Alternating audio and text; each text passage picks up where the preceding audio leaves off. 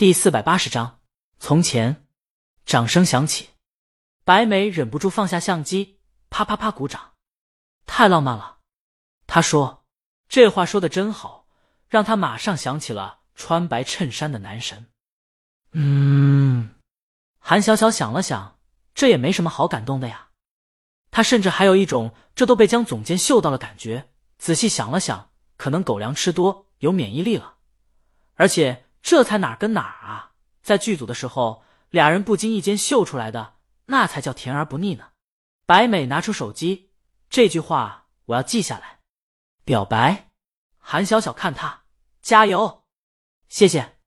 白美匆匆打开手机，怕把江阳说的话忘了，顾不上打开备忘录，直接就在手机解锁后的聊天框把江阳这句话打下来，然后大拇指条件反射的发了出去。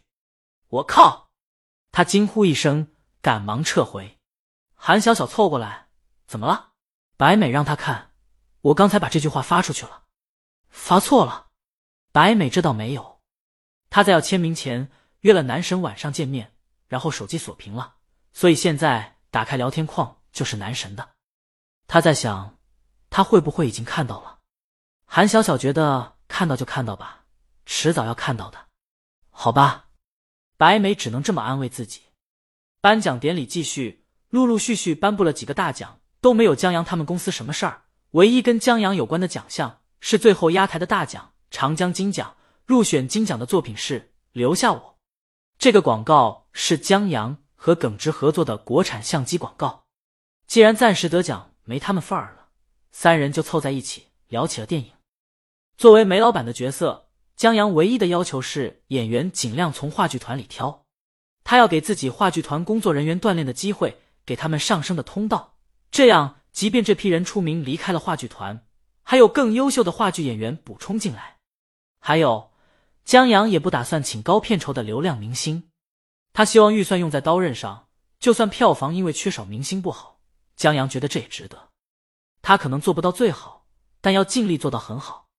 他说着。顺手拿出一颗棒棒糖，你可以试试唐波和老朱他们。周浩推荐俩人后，招呼江阳给他一根。不等耿直说话，他又忙澄清：“我这不是走你后门啊。”他觉得这俩演员真不错。周浩，不信你问江阳。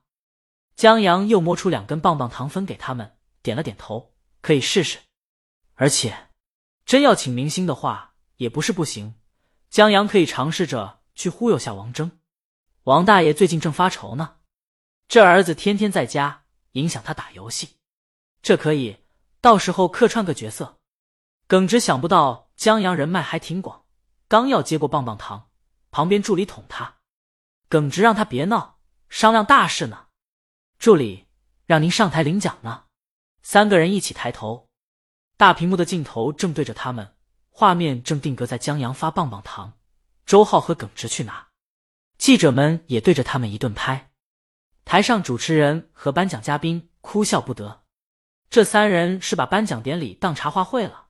还有大魔王这老公，怎么颁奖呢？就吃起棒棒糖了。江阳和周浩一看这阵仗，忙跟耿直撇清关系，一脸无辜的坐好。余下耿直一个人尴尬。颁奖嘉宾打圆场：我们的最佳导演和最佳创意不愧是黄金搭档，这会儿功夫都不放过。我们期待他们接下来会为国内广告行业带来更多更好的广告作品。大家再次鼓掌。耿直站起身上台领奖。刚才他们在叛逃广告业。作为一个耿直的人，耿直听了嘉宾这话还挺愧疚的。耿直领奖以后，站在台上重点感谢了江阳的创意。江阳很高兴，鼓掌鼓得很起劲儿。这种家乡的创意得了这边广告含金量十足的奖项。让他觉得很自豪，就跟有人当他面夸了他家乡好一样。这种自豪，江阳以前不觉得，在离开那个世界以后，忽然在心里汹涌澎湃起来。回不去的地方叫做故乡，在这浮沉浪似人潮中，那会没有思念。或许，就因为这自豪，江阳才知道自己从何处来吧。这大概也是江阳这次不太在乎票房，只求一心做好电影的原因吧。人们总在怀念过去，过去的歌很好听，过去的电影很好看，过去的零食很好吃，过去的斜阳并不悲伤。我们拉钩，我们许诺，我们在大人午睡的夏日午后，肩并肩在街头晃荡。然而，就像刚才站在台上时一样，江阳就好像一个被世界抛弃的人，他没有自己的过去。他看一千部电影，也看不见从前；他搜索一千遍，也找不到那首让人轻轻跟着和的歌。那些看不清的岁月，抹不去的从前。江阳站在台上，听着掌声，却像一个孩子，孤独的站在角落里，拿着一本书，看别的孩子看另一本书，很欢乐。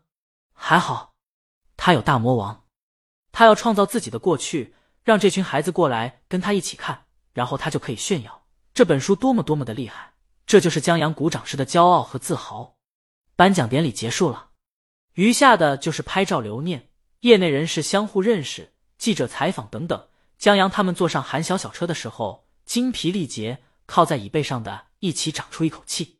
韩小小，江总监，这车没有家里的豪车舒服吧？他得激发周浩的斗志。周浩成为制片人以后，他们整个公司就相应变成了制片组。韩小小现在挂名生活制片了，但现在才是剧组筹备阶段，他们工作量不大，广告业务还不能丢。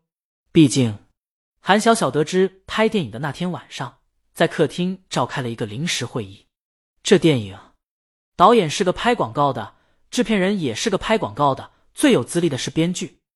现在公司把所有钱都投到了电影中，而电影这东西赚不赚钱真的很难说，有时候国外的好剧本。直接交给导演翻拍，他都能翻拍歪了，所以他们这电影成不成还在两可。所以，韩小小觉得公司的基本盘不能丢，抽空还是得拍个广告。还行，江阳现在不在意豪车，他在意的是你这手提袋怎么回事，还真混成记者了。在开车的韩小小很无奈，我也不知道啊。他提前进去以后，让人领着领着就领了这手提袋。江阳拿过来看。手提袋里有宣传的物料、新闻通稿，还有一个红包。韩小小惊讶：“还有红包呢？多少钱？你好好开车。”江阳把红包拿出来：“五百呢。”周浩：“这是车马费。”他佩服无比：“可以呀，韩总，出来工作你还挣双份工资了。”江阳：“那这算工作时间所得吧？”周浩：“也对，得充公。”韩小小。你们往前瞅瞅，方向盘在谁手里？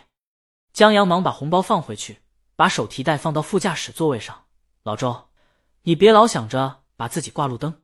我周浩就没见过变脸这么快的。